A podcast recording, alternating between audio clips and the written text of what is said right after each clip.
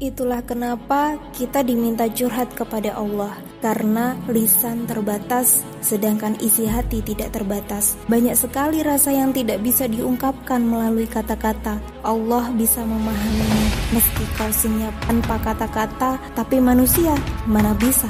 Bahkan jika kamu curhat dengan kata pun Terkadang mereka masih tidak paham Apalagi jika kamu memilih diam Sepaham-pahamnya teman curhatmu, Allah jauh lebih memahamimu. Bagaimana tidak, ia hadir dari awal masalah itu terjadi sampai sekarang. Sepintar-pintar teman curhatmu, Allah jauh lebih mengetahui. Bagaimana tidak, ia tahu apa yang akan terjadi denganmu di masa depan.